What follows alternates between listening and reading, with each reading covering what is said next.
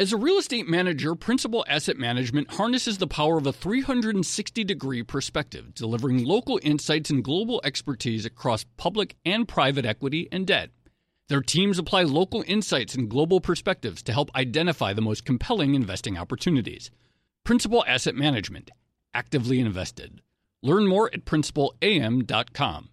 Investing involves risk, including possible loss of principal. Principal Asset Management S M is a trade name of Principal Global Investors, L L C. You know success when you see it. Or you think you do. The people in the spotlight.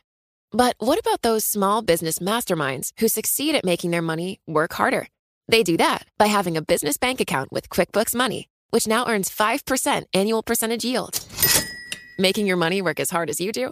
That's how you business differently. Learn more about QuickBooks Money at quickbooks dot com slash five A P Y. Banking services provided by Green Dot Bank. Member F D I C. Only funds and envelopes earn A P Y. A P Y can change at any time.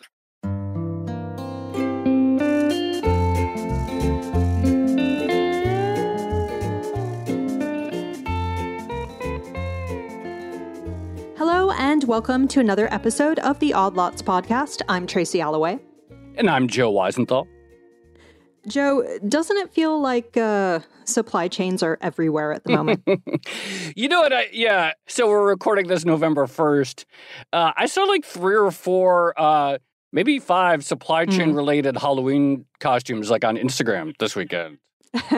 No, I don't think like kids themselves are excited about dressing up as something supply chain related, but it definitely seems like for a certain group of adults, that was like a very like humorous, like, you know, spooky thing this year. Yeah, I saw a pumpkin that had supply chains yeah. carved into it, which I thought was phenomenally spooky. But I mean, it is true that this is the issue that everyone is trying to wrap their heads around at the moment. And to be honest, I feel like it's not something that most economists have necessarily, or most macro analysts have necessarily had to think about in detail before. Like, obviously, everyone talks about no. inflation. People think about what's driving that, although I still maintain that we actually don't have a really good idea of how inflation works. But I don't think anyone, you know, in preparing to be a macro investor or a macro trader or a macro analyst, I don't think anyone ever sat down and thought, wow, I really need to, uh, you know, start understanding how like um, drayage works at the ports.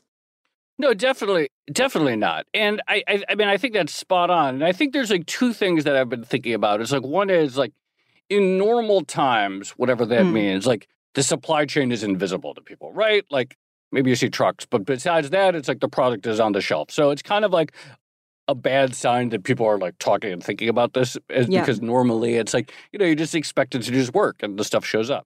And most stuff is still showing up. But the other thing is like, I think like, you know, by and large, from an economist perspective, it's like, there's like such incredibly like complex systems that it almost feels like, you know, you had that great piece on the blog about like sawdust and the price of milk and there's all, you mm. know, a little part here goes missing and that causes some other industry to miss a thing and et cetera. Like, it does not feel like economics, as we talk about it typically, is particularly like equipped to like really like wrap your head around this. At least like, you know, by and large, this is not like part of most economists' toolkit. Totally. And of course, the discussion about supply chains and how that feeds into prices and whether or not all of that is transitory, it's happening against this broader backdrop of just mass uncertainty about where we are in the economic cycle, what central banks are going to do. And of course, you mentioned we're recording this on November first, and it is an absolutely massive week coming up from central banks. We have a meeting uh, for the Bank of England and the Federal Reserve, and they're going to have to figure out how they're dealing with these inflation pressures, whether or not they're going to push back against markets pricing in um, more hawkish moves. We just had some massive, yep. massive moves in the bond market uh, just last week with everyone sort of pricing in uh, rate hikes much, much faster than I think most central banks would want them to. So it's it just feels like this really complicated time from a macro perspective. Incredibly complicated. One thing that's really striking right now mm. is that the job market feels very disconnected from perceptions of the economy. The job market mm. is booming in the sense that if you there's tons of job openings, wages are growing really fast. In the post-Great Financial Crisis period, The job market was the economy. That was like really the only thing that mattered, was the pace of job creation. Now, you know, we have all these surveys of consumers and they're like, yeah, the job market is great. We still think the economy stinks. That is a very new thing. The yeah. other thing, and I, you know, this is what we'll get into, is from a central bank perspective, right? The economist sort of mantra is like, okay, still like it's transitory. And that doesn't mean it's going to go away right away. But by and large, this is related to reopening kinks and people shifting consumption from services to goods and all that stuff. And all that's fine. But that doesn't, I think, like even in mainstream eco, that is not a get out of jail free card for central bankers because they ascribe so much weight to expectations. Mm. And so because they're like, well, okay, maybe it's uh, just related to uh, the inflation is related to supply chains and that'll smooth out. But because they worry about changing inflation expectations as a driver of inflation itself, I think that explains why they're still getting like clearly like very anxious all around the world. Well, totally. And I also think if you say that inflation pressures are transitory, then the the converse has to be true as well. Like, you know, maybe at some point they disappear and we suddenly flip into deflation very, very quickly. Yeah. Okay. Without further ado, I am very, very pleased to, because we've been talking a while, I am very pleased to introduce uh, our guest for this episode. He's one of my all-time favorite analysts and uh, also someone who has been doing the sort of granular, detailed supply shortage work as a macro analyst. We're going to be speaking with Matt King. He is strategist of Citigroup Global Markets. Matt, thanks so much for coming on the show again. My pleasure. You're much too kind, as usual, in your introduction. So maybe just, um, you know, let's start with, with what Joe and I were just discussing. How strange is it as a, a macro guy, you know, you've been covering the markets, global economies for a long time, but I don't think until this year you've ever really had to dive into, you know, shipping rates and things like that. How much of a learning process has it been? So there's any number of things which are completely different. Likewise, we hadn't really had to worry about inflation except in a negative sense until now. And I've been deep in the disinflationary camp. And then suddenly you're you're recognizing this potential for a paradigm shift. So so yes, absolutely. You know, I had never had to plot inventory curves for European gas storage, for example. Never mind worry about effects cascading across from one segment to another. But what strikes me in all of this, you, you're, you're too complimentary about the bottom-up work I'm doing, in, in a sense, in that I'm terribly interested in that. And yes, I'm having conversations with my shipping analysts, and they're saying, oh, even as you strike deals now beneath the current spot price, it's nevertheless, you know, double or triple the rate that people have been paying over the last few years. But what strikes me generally is everyone has all these micro explanations for the distortions that we're seeing, with, you know, the blockages mm. in Long Beach and the and the gas prices in Europe and the wind didn't blow enough and what have you.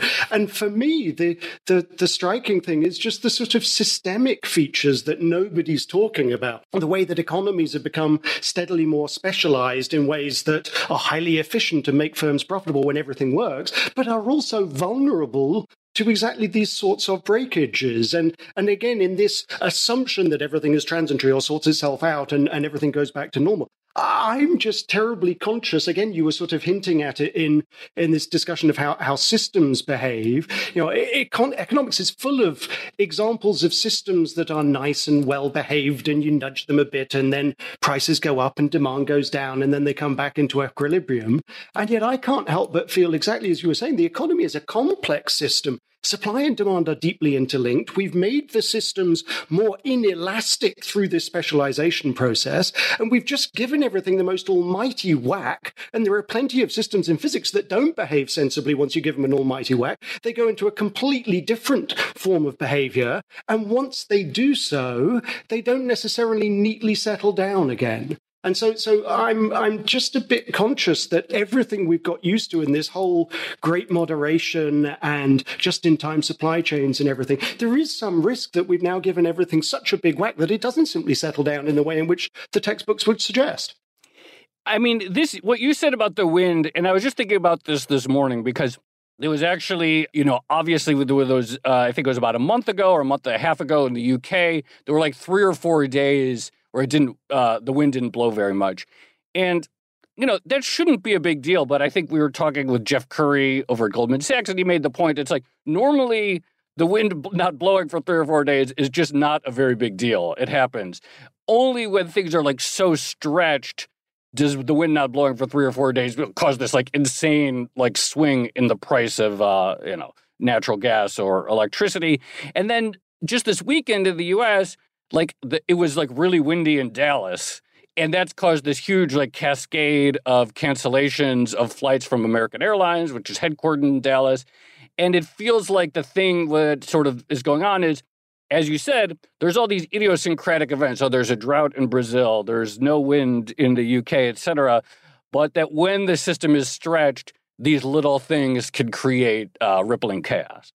And I think one of the things that's interesting about that is you, you might almost speculate. I mean, some of it, yes, is is smaller, more open economies like the U K that have cut themselves off from Europe being vulnerable. But some of it, is it is it a coincidence that actually some of these supply shortages are almost most intense in the most highly capitalist economies like the U S, where actually you've had an incentive over decades to make everything efficient, to whittle down your inventories, to, to you know, to, to make a nice lean uh, product, which which which again, when it works, gives you the super high profit margins.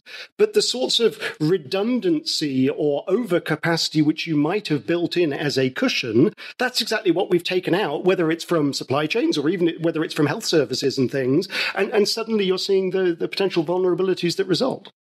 So what is what do the supply chain issues actually mean for the economy from a very, very broad perspective? Because, I mean, this is something Joe and I have been talking about this for a while. And I think even last year, I mean, this was very, very early on. But I remember writing something in like March twenty twenty, because I'm in Hong Kong and I was seeing what was happening in China and talking about whether or not supply chain bottlenecks would end up being like short-term good or bad for the economy, in the sense that, you know, you get this bullwhip effect, people start over-ordering, inventories start building up, and then they realize, oh, well, actually we've ordered too much, and then they cut sales. So I don't know, it seems like you can argue it both ways, but how are you broadly thinking about this in, in terms of uh, your economic models?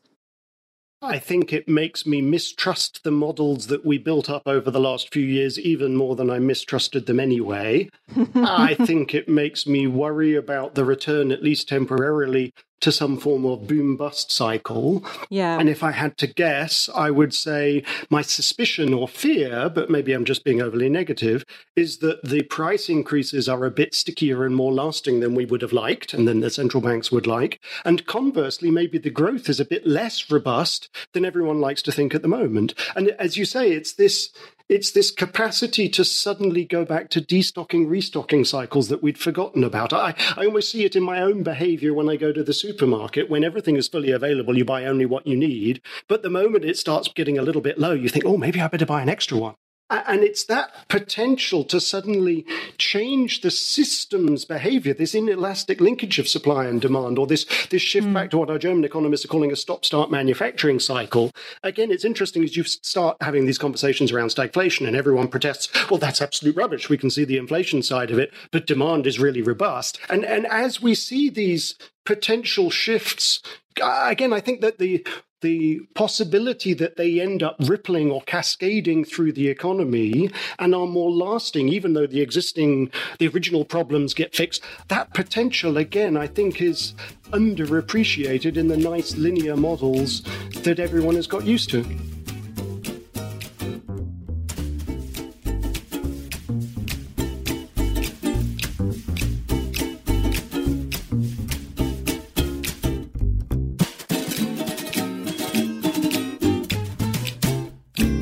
As a leading real estate manager, Principal Asset Management harnesses the power of a three hundred sixty degree perspective, delivering local insights and global expertise across public and private equity and debt. Our experienced teams are uniquely positioned to uncover compelling opportunities in today's market, giving our clients an exclusive advantage. Principal Asset Management, actively invested. Learn more at principal a m dot com.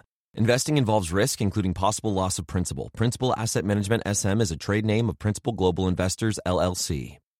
You you said something really interesting that had been on my mind as well, which is that like we see the supply chain shortages, and it seems like the inflation data worse in some of the more like hyper, like lean, efficient capitalist economies like the U S. Inflation in the U S is uh, higher than it is in, say, uh, uh, the European Union. And I'm curious, like, there is this debate. It's like, A, is this just because the European Union is behind the U S when it comes to reopening? They're a few months slower with uh, vaccinations.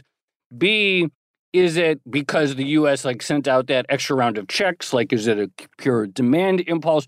Or C, is it, as you say, the drumhead in the U S is tuned tighter, and maybe there, you know, the E U economies, more vacation time, as everybody knows, people have more time off, uh, et cetera, aren't as hyper-optimized to be, like, working efficient twenty-four seven. I mean, nothing's even open twenty-four hours in most European cities. So, so I guess the example that I was really thinking of is simply Japan, right, where uh, inflation expectations have moved up much less than in other markets. Europe versus the U S, I'd say that this thing with running just-in-time economies or running everything lean, maybe that increases the vulnerabilities to suddenly supply chains failing.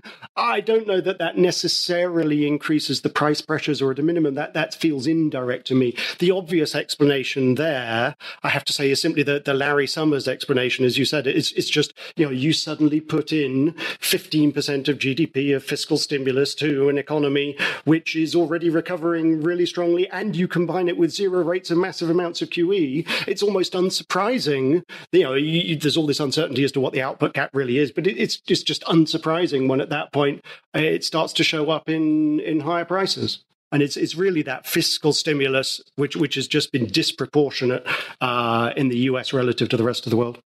How come stocks don't seem to care about any of this? Yeah, I wonder this too. Like, th- really basic question. The basic questions are always the best and the, and the hardest. Um, so we have likewise been scratching our heads around this. And the obvious thing you can point to is the strength of earnings.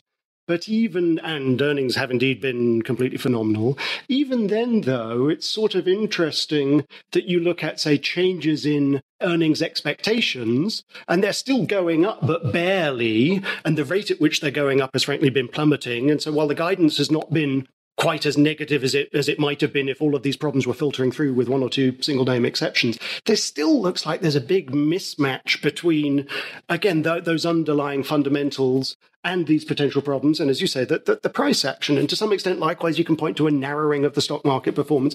But I think the, the big picture explanation, which increasingly I'm minded towards, is even as a number of people start saying, oh, we've priced in too many rate hikes, when you break down the rates market move into inflation expectations on the one hand and then real rates on the other, you come to this rather remarkable conclusion that actually all, or even more than all in some cases, of the move up in nominal rates, of the pricing in in rate hikes, has been inflation expectations. And what that means is that real yields are basically still at the lows. They've just um, begun moving up a little bit in Germany and the U K just the last day or two.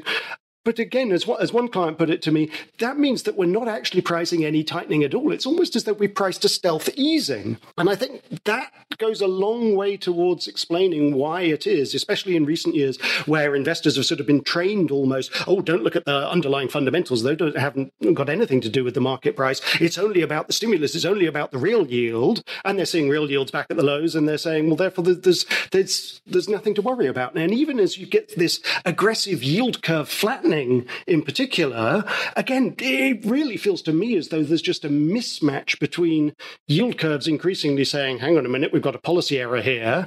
And then, as you say, the the, the equity market saying, no, don't care. The, the long-dated real yield has got, just gone down. Let me increase my estimate of the fair value of everything because I'm discounting my dividends at a at a lower rate. It, it is remarkable and I think is increasingly a source of vulnerability. And yet, as of today, it's mostly carrying on. So you mentioned real yields, and, and this is something that we've been asking like a number of our guests about. And it, it is true. If you look at real yields, so yields adjusted for inflation right now, they look incredibly low, particularly when you look at previous sort of um, periods right before or right as the Fed was actually tightening monetary policy. So for instance, if you compare them to what was going on in twenty thirteen when we had the taper tantrum, there's just this huge, huge difference difference. And I, I guess my question is, why is that? Like, it seems like such an oddity in the market that as we expect central banks to start tightening, we have real yields that seem to have barely budged. For me, there is a long-term story here, and where we're going to probably get to is what level of real yields really counts for investors. But the long-term story, the slightly scary story, is the last few cycles have not really gone according to plan. At no point, at least until now, have the central banks had to raise rates to choke off an inflation and overheating economy. And what's triggered recessions has instead been accidental bursting of asset price bubbles. And the scary bit is that each time it's been a lower level of real yields, which has triggered that bursting of an asset price bubble. And it's almost as though it's taking a lower and lower level of real mm. yields, or a larger and larger degree of stimulus, to keep investors holding on to fundamentally expensive assets. And my usual bad joke is that it's been years since I visited any investor in any asset class who was buying things because the analyst told the portfolio manager it was cheap. It's always the P M telling the analyst, well, we've just had another inflow and we've got to put the money somewhere. And the, the latest example here for me is twenty eighteen, which is still my favorite comparison with where we are now, where, again, growth had been strong, there was fiscal stimulus in the system, the equity market was making new highs. The Fed thought it had an appropriate level of bank reserves, an appropriate level of monetary policy, an appropriate level of real yields. And then all of a sudden, you got this correction in markets out of the blue, and that threatened to seep into the economy and, and persisted until the Fed basically turned around one hundred eighty degrees. And on the one hand, that level of real yields was two hundred basis points above where we are today. And it seems odd to think that we could again have outflows when real yields are so negative. And yet, for me, the long-term pattern suggests that actually, and the wobbliness that we're starting to get in some market behavior and to some extent in fund flows at the moment, suggests we could be much closer to that point than people imagine.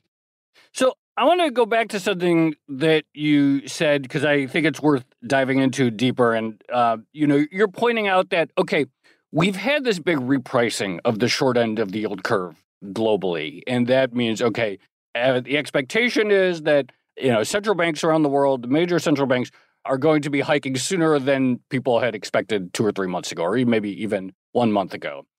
But as you're saying, that doesn't necessarily imply that they're actually getting more hawkish, because if inflation ex- or if if you know if inflation is expected to outpace those gains over the next one, two, five years, then you can have rate increases. And yet, actually, uh, the real yield doesn't necessarily, uh, the real yields can go up. You don't actually, or they may need to tighten rates in order to prevent there being uh, an effective easing, right, given the and higher so rate of inflation. The one, so, so I guess like the risk then for the markets, or the scenario that it feels like people aren't talking about, and I don't know, you know, is the sort of the disorderly rate hike cycle, where it's something a little bit more like the early eighties, where a bunch of central bankers say, oh, this is a serious problem. Rate hike, rate hike, rate hike, rate hike, intermediate rate hike, anything to stop inflation. That would be like the sort of like true like hawkish risk that could take down risk assets. Or where where do you weight that scenario? I think it's not very likely, but I think it's not very likely because I see risk assets crumbling first. And hence mm. we come back to this paradox that if they haven't crumbled, then you may go down that route. So again, Larry Summers made a uh, an interesting comment at our Uh, Citi's Australian conference recently, that he thinks the econ- the U S economy could withstand policy rates going to five, uh, sorry, to three, three and a half percent before there was a correction in the economy. And if it were just about the economy, then I think I might sympathize with that view. But uh, uh, my suspicion is that actually we would go back to there being outflows from mutual funds and E T Fs and people going back into cash long before that point, just as was the case in twenty eighteen. And, and I think maybe the under underlying reason why it takes a lower and lower level of real yields to prop everything up is because there's more and more debt in the system. And now, of course, there's more debt still. And so, again, my suspicion is that, that that we would reach that point earlier. And if markets were wobbling, then actually, which, again, uh, Larry perfectly acknowledges, but then I think the risk of it filtering through into the economy more than might have been the case historically, that's actually quite elevated. And and and and I think that's this thing that investors everywhere are struggling with. It the bond market is, you know, the bond market flattening is is telling you if you go down that route, it will be a mistake. It won't last very long. The underlying disinflationary pressures from the overhang of debt are still there, and we're going to be stuck, you know, back in secular stagnation even more strongly than previously. And ultimately, I think that's right. But But the thing that's likely to make it right is a correction in equities and credit and housing. And so far, there's no sign of that whatsoever. So I have a slightly strange question based on that. But what would happen if if central banks just did nothing? You know, if, if they actually stuck to the transitory inflation argument and said they're just going to look through what the bond market is doing at the moment, would that be like a big crisis of central banks' um, credibility? Or maybe it, it wouldn't matter so much given that people are basically pricing in a policy error if they do start to tighten. I like to think in terms of what I call a credibility gap between inflation expectations on the one hand and real yields on the mm. other. And when I look at that, basically, we've already got the biggest gap between real yields and inflation that you've had since the nineteen seventies. And while I don't fully know, as I look at some of this aggressive behavior in bond markets in Australia and Canada and, and places that had almost seemed dormant previously, and as I look at the still terribly low levels of term premium which exist across the board, I think you're quite close to the point where the central banks are damned if they do and damned if they don't. If they don't respond at all, then I think Uh, quite rapidly, you could see the bond market being destabilized at a minimum, let's say in the five-year portion. The longer end may may yet flatten more still, and uh, and I think that's just that's just tough for the central banks to escape from, frankly. Now, now maybe I'm wrong, and that point is further away. But it's almost as though they backed themselves into a corner because to begin with they said, well, we don't need to worry about inflation unless it turns into rises in inflation break evens and lo and uh, sorry, in inflation expectations. And lo and behold, you've got longer dated inflation expectations in the U S north of four percent on the New York Fed survey. And likewise, they said, well, we won't need to worry about it unless it turns into, uh, you know, unless it moves away from just a few commodity prices and it turns into rises in wages, and lo and behold, you've got average hourly earnings north of five percent. And so, again, they've almost backed themselves into a corner. I'm not actually convinced that inflation expectations are quite as pivotal as the central banks think they are, but the markets are now liable to respond to that. And I think that's what's creating this environment that we're just starting to see, where the market says, look, either you do the tightening and you have the ter- abrupt turnaround as the Bank of England is doing, or else I'm almost going to force you into it, maybe not over the next two years, but definitely over the next five years. So, you know, I'm thinking about this in the context of how we started the discussion, which is the economy as this incredibly complex system that we've given a huge whack to. And I think people could debate what the whack was. There was obviously the pandemic itself, and then the fiscal policy response and the public health policy response, which involved lockdowns in many places, numerous, uh, numerous jolts out of equilibrium. Do rate hikes like work? I mean, it's in, in this sort of environment. In other words, like, okay, like maybe there's some sort of like traditional economic conception of overheating where demand is picking up a little bit and then they hike rates and that cools off loan growth and that cools demand and everything gets back to normal. But do rate hikes do anything or accomplish anything in an environment in which we're not seeing normal, in which we're seeing this pendulum swing around like crazy? Even after the event, people will argue about it. Yeah, of course. I think, uh, and and and I think that, that for me, the paradox is it is a bit like bringing up children or something. You almost need to be stricter today in order to create longer-term stability. And conversely, if you are lax today, then the bad behavior will carry on. And, and maybe that was, I used in my presentation this example of the double pendulum, where once it starts going a bit bananas, it doesn't settle down by itself as the oscillations get smaller. It remains very erratic. Until you really crimp down demand, until you really almost stop the system through a recession or through rate rises, and only then can you d- d- d- does, does the thing start but start behaving. So on the one hand, yes, there is exactly a perfectly valid criticism that, look, if I raise interest rates, it's not going to, you know, improve the availability of truck drivers necessarily, and so it seems a terrible shame to crimp down demand as a means of bringing the two back into into line with one another. But But equally, Mervyn King put it nicely on another city call. He said the role of a central bank is to is to keep supply and demand in line with one another. When the virus first hit, it became clear we were going to have a massive shock to demand, and so you needed all the support in twenty twenty. But then equally, it became rapidly clear that there's also been a shock to supply. Now, if anything, you, you just don't have that need for super easy monetary policy. And if you carry on with it, it's quite likely that you do get overheating and the erratic behavior continues. And so, so, so for me, maybe, maybe, maybe, I mean, the, the at a minimum, even if they were right and some of the uh, immediate inflationary pressures have slowed down, for, for me, there's a funny parallel with, with, with almost with climate change here. You know, what's the paradigm we've been in for an extended period? It's one where even if there hasn't been C P I inflation, there's been asset price inflation, and there's been these boom bust cycles in asset prices. And central banks have looked back and said, but we fell short on the C P I target. We should have had easier monetary policy. And now they're trying the easier monetary policy.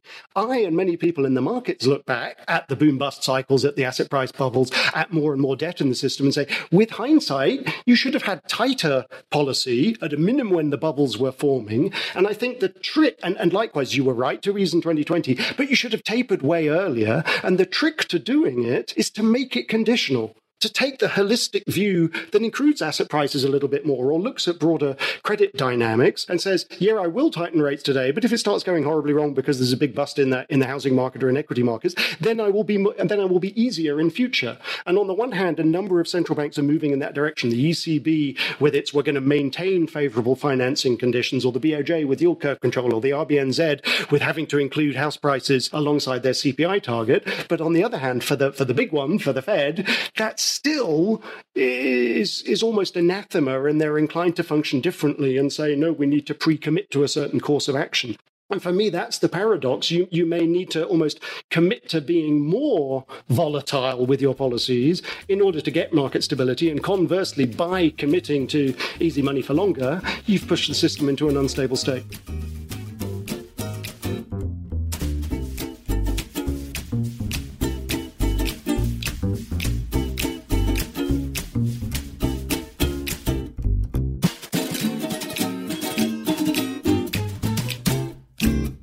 As a leading real estate manager, Principal Asset Management harnesses the power of a three hundred sixty degree perspective, delivering local insights and global expertise across public and private equity and debt. Our experienced teams are uniquely positioned to uncover compelling opportunities in today's market, giving our clients an exclusive advantage. Principal Asset Management, actively invested. Learn more at principal a m dot com.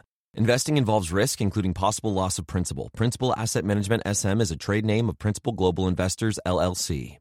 Success is more than the final destination. It's a path you take one step at a time. It's discipline. It's teamwork. And it's the drive and passion inside of us that comes before all recognition. It's what Stiefel's been doing for over one hundred thirty years. Quietly, yet strategically, Stiefel's become one of the fastest-growing wealth management and investment banking firms in the country. Our financial advisors go beyond traditional wealth management to provide clients with direct access to one of the industry's largest equity research franchises and a leading middle market investment bank, because success is the drive it takes to keep climbing, the passion to keep investing, the best of each of us made better by the best in all of us. And that is where success meets success. Start your journey at stiefel dot com. That's S T I F E L dot com. Stiefel Nicholas and Company Incorporated, member S I P C and N Y S E.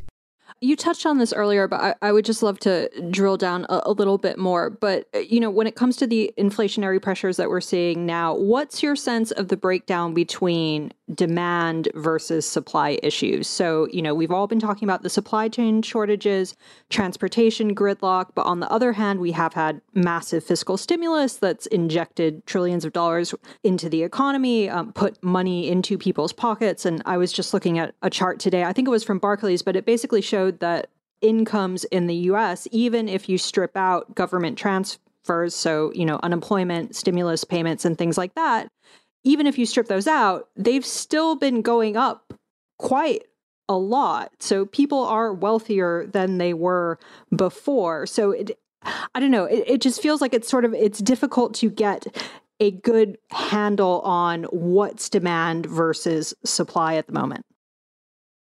That may be true for the U S in particular. The U S is the only place where people's incomes really went up massively. And yet, of course, we have the inflation pressures showing up elsewhere as well. And so I think in the immediate analysis, you have to say, well, it's about supply shortages, it's about bottlenecks, it's about uh, you know the, the, the lack of wind in Europe and, and gas prices. And yet, the conclusion that people therefore draw is it would make no sense to to tighten policy in order to deal with it. And again, it's sort of this presumption it will settle down by itself. And I'm no expert on the on the nineteen seventies, but again, it seems to me ironic that there too, you start from what was largely about supply constraints, supply shortages in segments like oil. But again, you saw that actually that became much more entrenched. The inflation that resulted became much more entrenched than you would have thought. And almost the only way ultimately to bring the system back into line was through the aggressive rate rises to, to make everything settle down. And so I think that that for me, again, is the paradox. Even if the problem is the supply side, it may be that you need to tighten policy and reduce demand in order to get the good behavior, the just-in-time behavior, the smooth behavior that we got used to, uh, to revert to it. And, and that's the puzzle. Everyone is busy scratching their head, looking at these micro supply chain shocks, saying, I, I don't understand. Why can't it just go back to how it was previously? And I think the system is a bit more complex than that. So just to be clear, though, you think it might take inducing a recession or some sort of like meaningful slamming the brakes of demand to get back to some sort of what we might call equilibrium or balance or normal behavior? Yes. And either that happens by itself because the market valuations are overly elevated or it happens earlier than you would have thought, or if it's not happening and the equity market is making new highs and the housing market is becoming even more ridiculously expensive than it is at the moment, again, I suspect you may need to move in that in that direction. So I'm conscious that we haven't, you know, we're having this big global macro discussion and we haven't actually talked about China just yet.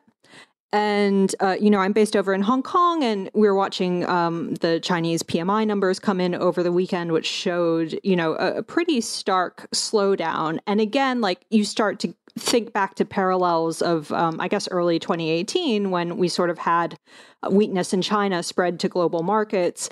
How are you thinking about that at the moment? Is is there a likelihood that the slowdown in China, China's refusal to actually um, stimulate or ease the economy at this point in time, that starts feeding into global markets and the economy?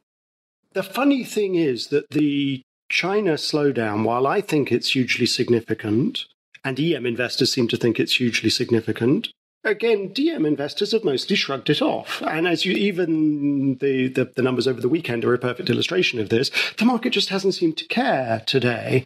And so either the slowdown needs to become much more entrenched. And yes, when I speak to investors, a number of them do seem to think that there's going to be a more aggressive easing earlier than, than we do. And, and we look instead at China's willingness to tolerate slowdown and draw bearish conclusions. But again, it's, it's puzzling how the market hasn't responded. And maybe this comes into a whole sort of broader set of questions around around how markets have really been behaving and what the underlying drivers have been. So a, a conventional analysis would be, oh, the China slowdown might be significant for some commodities or might be significant for uh, you know Germany exporting to and Switzerland exporting to China, but it's not a big deal for uh, the U S with its more insular economy. And maybe we can have the same conversation around you know rate hikes and tightening of policy. A conventional approach would be to say, but oh, normally markets do well during during the first few rate hikes in the cycle, surely there's nothing to worry about. And for me, instead, there's a whole broader story, which has become ever more intense over the last decade almost, where all my favorite fundamental relationships have broken down as companies have levered up and spreads have tightened in and there's been lots of uncertainty, but there's been no volatility. And where the underlying drivers of everything, as far as I can see in market terms, have revolved around the wall of money, the, the reach for yield, the global liquidity patterns. There are a number of terms for it, but it really boils down to, for me, this quite literal process of money creation. And it's in this context where China has historically, over the last decade or so, been terribly important, not only in the immediate commodity markets and some real estate markets where you might have imagined, but even more broadly than that. In twenty fifteen, twenty sixteen, I remember people were struggling with the same thing. And they said, how come the, you know, the China slowdown and the depreciation of the renminbi is suddenly causing a sell-off in the S and P when the U S doesn't export that much to China. And one of the responses I gave at the time is China may be only twenty percent of the stock of global debt, but it's sixty percent of the flow of private borrowing. And often it's been eighty percent of the of the impulse of the change in the flow. And I, and I think this, this, for me, a lot of what's happening to markets more broadly. We all tend to assume that markets have this nice balance and it's between the buyers and the sellers and everyone has their own independent estimate of fair value. And if a few buyers and sellers drop out, it doesn't really matter. But for me, markets in recent years have been driven much more by the, the massive off-market, price-insensitive buying that has come as a result of money creation, most obviously from Q E through central banks, but also through China on a great many occasions. And I think what we're just beginning to realize at the moment is that that Q E is not going to be there. The Goldilocks environment is going to be there. The central banks can't provide support. And similarly, the flow of credit from China rippling out and setting prices in global commodities, if they're really committed to financial stability, as they now seem to, and rebalancing the economy away from the real estate market, that's not going to be there.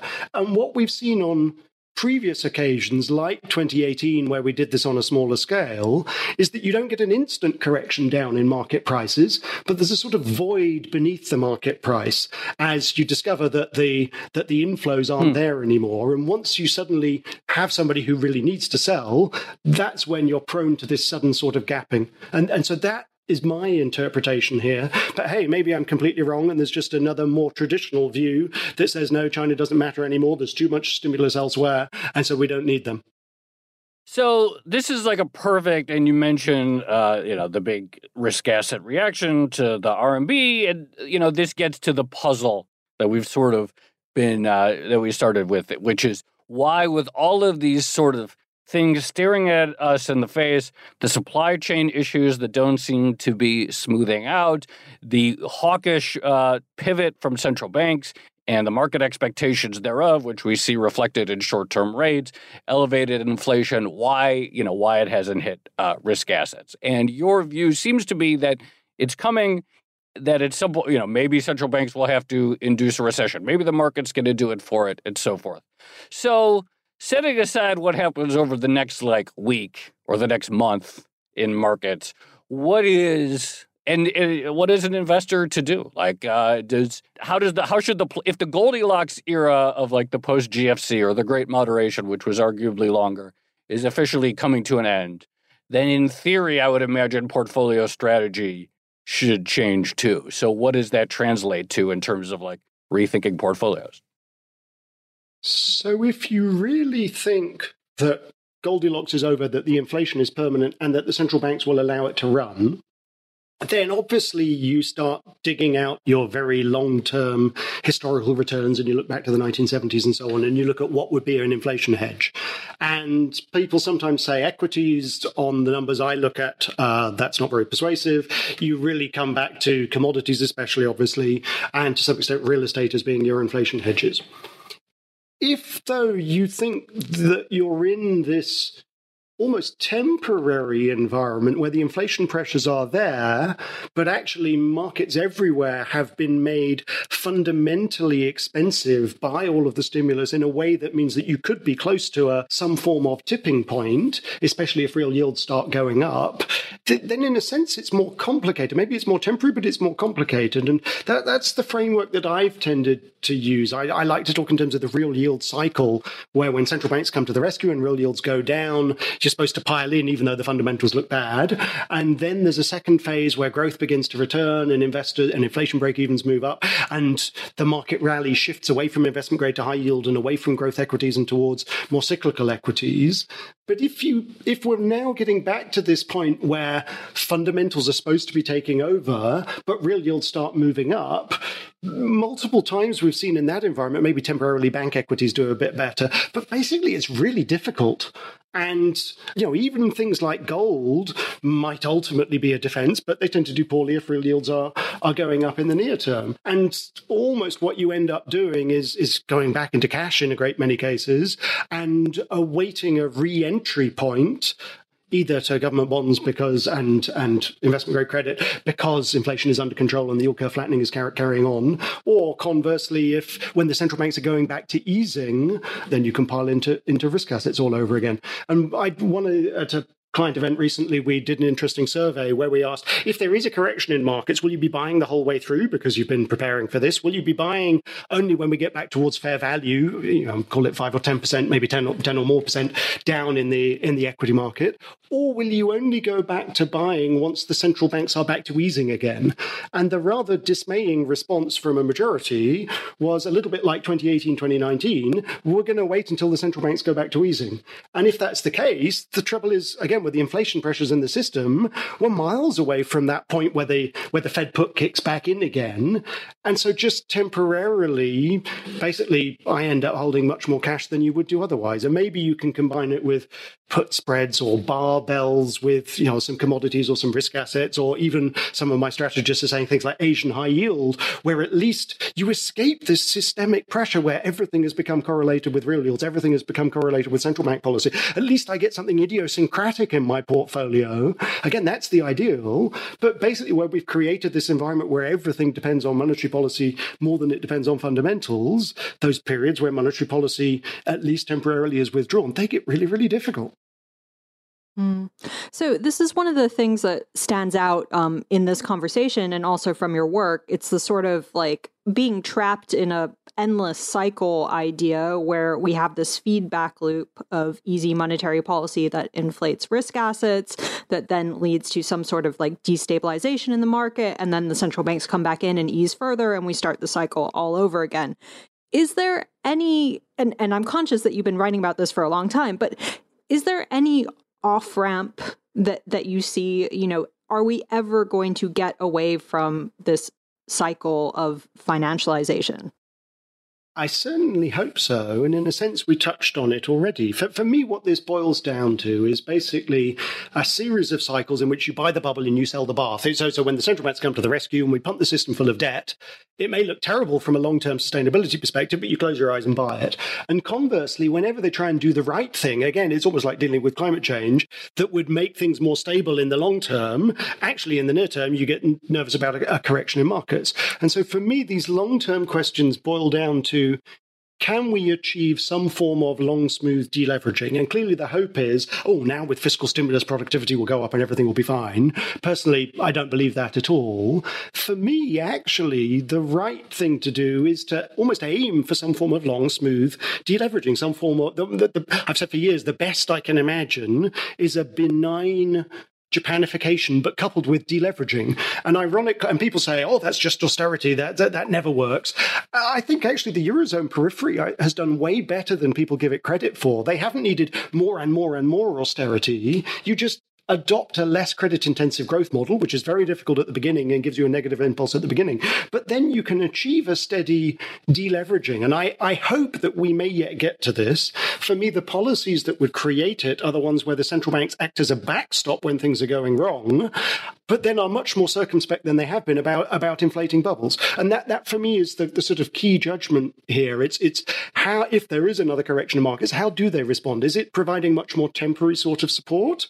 Or conversely, do they say, no, we just need more stimulus still backed by even larger amounts of Q E, even as we see this spilling over into things like inflation? And so we're, th- th- that's been the trade-off for a long time. The unfortunately selling to the general public the idea of the long, smooth deleveraging. It's sort of like, vote for me, I'll give you ten years of stagnation, but it'll be better for your children. Uh, and, th- and that's a difficult sell. And yet the easier solutions are steadily increasing the likelihood of runaway inflation, increasing the likelihood of, of kind of monetary debasement. In a sense, we've had that debasement already, not with respect to, to goods prices up till now, but relative to asset prices and people's ability to afford a pension or afford a house. And the more debt you put in, the more polarized systems become, the more unequal everything becomes, the greater is the likelihood of those really negative tail scenarios. You must hear this debate a lot, and we have a lot of guests, in part because of my own personal predilections and interests, that come at this from the M M T perspective that says government debt is fundamentally different than private sector debt. And that if you look at, say, right now in the U S, for example, household balance sheets are in extremely good shape. And part of that is due to asset prices. Part of it is due to, generally speaking, uh, households not having taken on a lot of debt in the post-G F C period, and that we did have this big private sector deleveraging. And while it's true that uh, government debt, Treasury issuance has shot through the moon, that that's fundamentally different, that uh, governments don't have credit risk in the same way that households and firms do, and that therefore the U S is already currently in a implicitly or explicitly much less leveraged position. The economy does not bear the same level of uh, private sector debt risk than it may have, you know, prior to the great financial crisis or several years ago. I don't buy any of it. Or rather, I buy, I buy very, very little of it. It is certainly true that governments are able to pull more levers and cope with debt in ways that corporates or households cannot. However, debt is this almost magical thing which, on the one hand, is just money that the system owes to itself. And the process of adding more of these obligations to the system is almost always positive for growth or positive for asset prices, provided that it remains credible, provided that people believe that they're going to get paid back. It's sort of like, you know, having a pension. When you think that the government is going to pay you a pension in future, you go out and you spend more money today. The moment that you get to the point where you start to call into question whether or not the government is actually going to be able to afford the healthcare that it's promised you, then you, your spending today gets called into question. And while the limits around this for governments are greater than they are for private sector actors, when you do the long-term historical analysis, Ray Dalio has done some, some wonderful work on this, and you look back across centuries, unfortunately, all the signs that the system could be close to a tipping point, it, you know, maybe it's a bit better now because interest rates are lower, but basically we've passed them already in terms of aggregate debt levels across the public and private sector together, in terms of political polarization, in terms of inequality, uh, and frankly, all of that is extremely alarming. So, so to me, yes, it's all just an accounting construct, but actually it's such a powerful accounting construct that even that, that governments and central banks are not actually as fundamentally different as we imagine. The clue is in the title, you know, debt or credit. It's about credibility. It's about whether those promises will get repaid. And as you make more and more promises, so at some point, those get called into question. And and and maybe on, on this, what's further alarming is even though in general we don't seem particularly close to that point, and even emerging markets that are stretching things in many cases today, we've had currency weakness, we haven't had runs on currencies today. I also think, unfortunately, it's a bit like bank runs in the nineteen thirties or in the nineteenth century. The thing that causes a run on my bank or my government or my currency isn't necessarily anything I've done today. It's the fact that there was a run on the currency down the road, a run on the bank down the road, and suddenly investors get nervous. And so if we started to see this in emerging markets or in some of the smaller economies, then actually it could quite rapidly spread through to the to the stronger economies. And that, as I look at the price action in some of the front end of rates markets today, could be a very, very early precursor, but you, you begin to see that potential contagion effect coming through. All right. Well, um, Matt, it was lovely having you on, as always. Really appreciate you coming on the show. My pleasure. That was fantastic, Matt.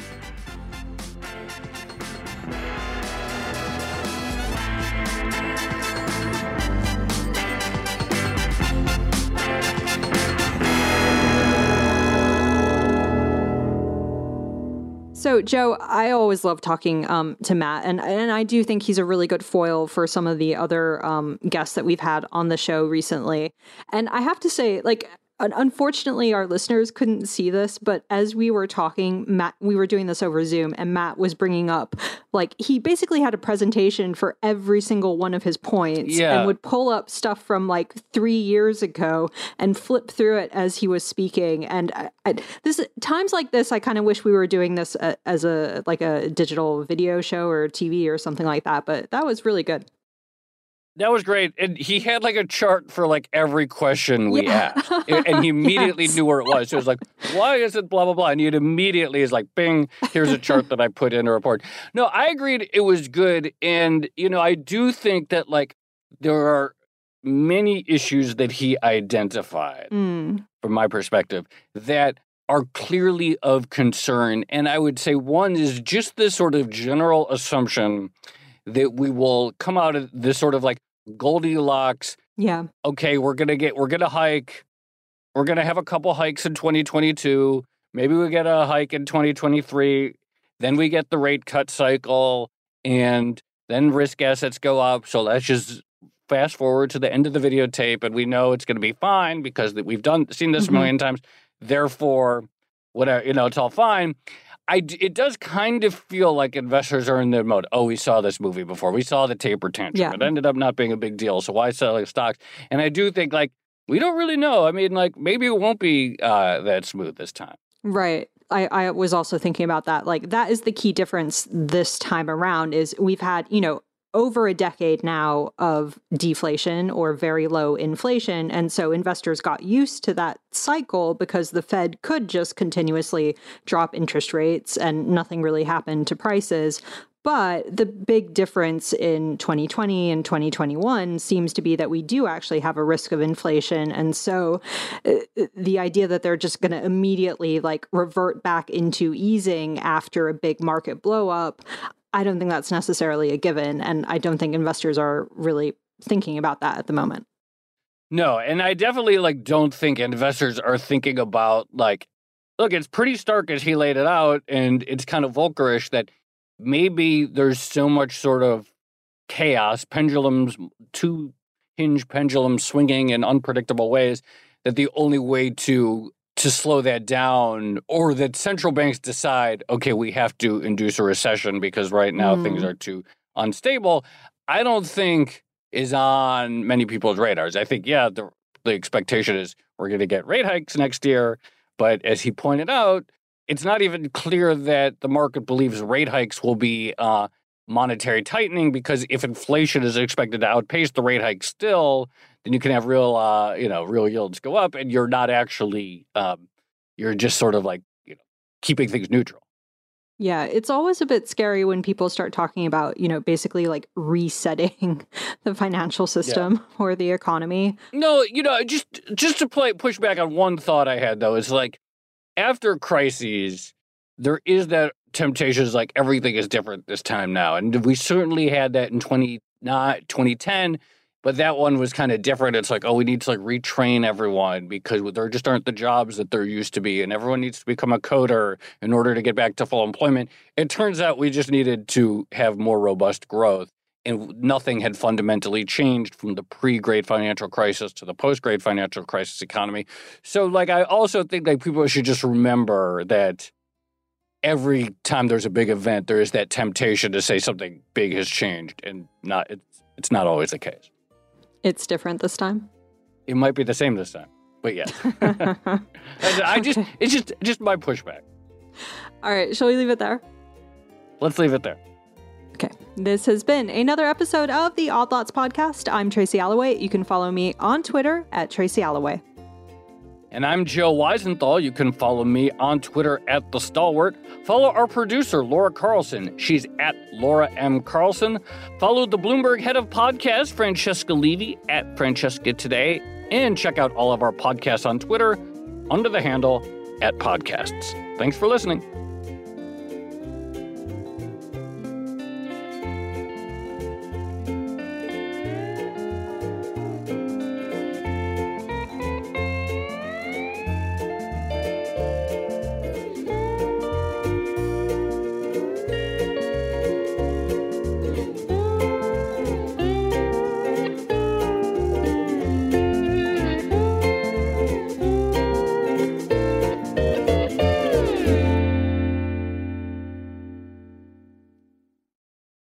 Hi, I'm Ron Kraszewski, Chairman and C E O of Stiefel. Financial advisors, let's face it, if you're not growing your practice, you're losing market share. Stiefel is a growing, entrepreneurial, advisor-centric firm built for successful advisors like you. There's a reason why one hundred forty-eight financial advisors joined Stiefel last year. Come join us and find out why Stiefel is the firm where success meets success. Visit w w w dot choose stiefel dot com. Stiefel Nicholas and Company Incorporated, member S I P C and N Y S E.